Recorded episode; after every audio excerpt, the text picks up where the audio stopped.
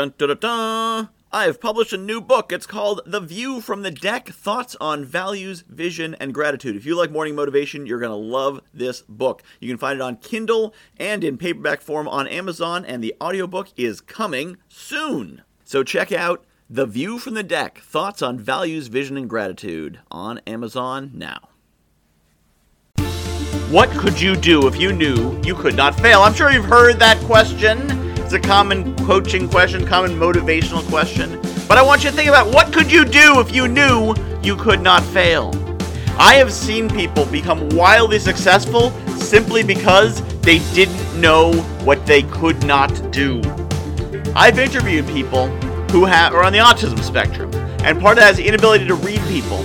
And one of them was successful because he could not read when people were telling him he couldn't do it. He couldn't understand it. He didn't get their doubt. He'd hear their words, but would not internalize their message. The part of his mind that would let him hear their doubt didn't receive it. So he never internalized their doubt. So he didn't think he couldn't do it. So he was able to do it. What if you could disable that part of your mind that hears doubt? What if you didn't even know you could fail? Forget about knowing you could not fail. What if you didn't even understand what failure was? Most of us had a moment when we failed that we said, Oh, this is failure. I never want to feel this again. And every time we approach the precipice, we say, No, I know that moment. I don't want to feel that again.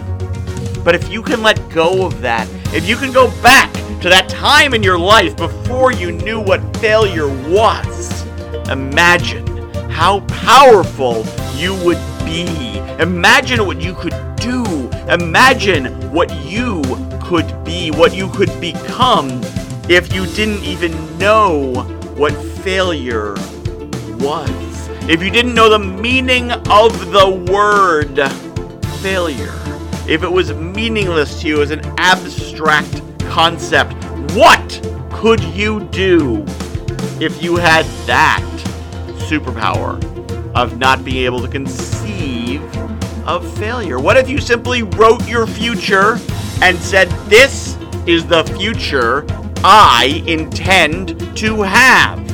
And the doubt did not come. You didn't say, Well, that future's going to be hard to achieve. But instead, this is the future I intend to have. And all your subconscious came back with was, Yes, boss. What do we need to do it? and you just got on that path, what kind of life could you live? What kind of impact could you make? How many lives could you change?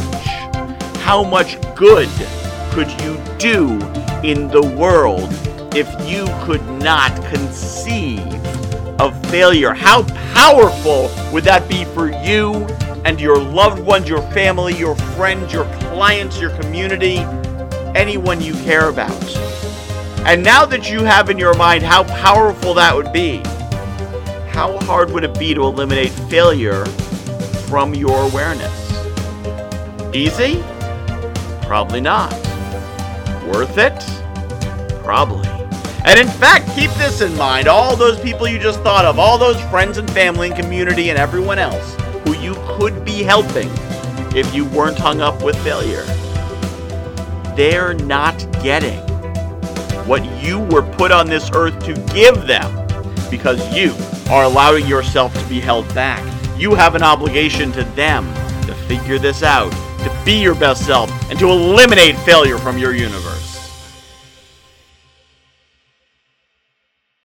I have published a new book called The View from the Deck thoughts on values, vision, and gratitude. If you like morning motivation, you're going to love this book. It's a lot of the same concepts. The basic principle of the book is that I was coaching clients and they were telling me about their dream life, and I was recognizing elements of their dream life in my everyday life. And it made me realize there's things in my life that people are dreaming of. And there's things in my life that the me of a few years ago would absolutely have given his right arm for, and chances are you've got the same.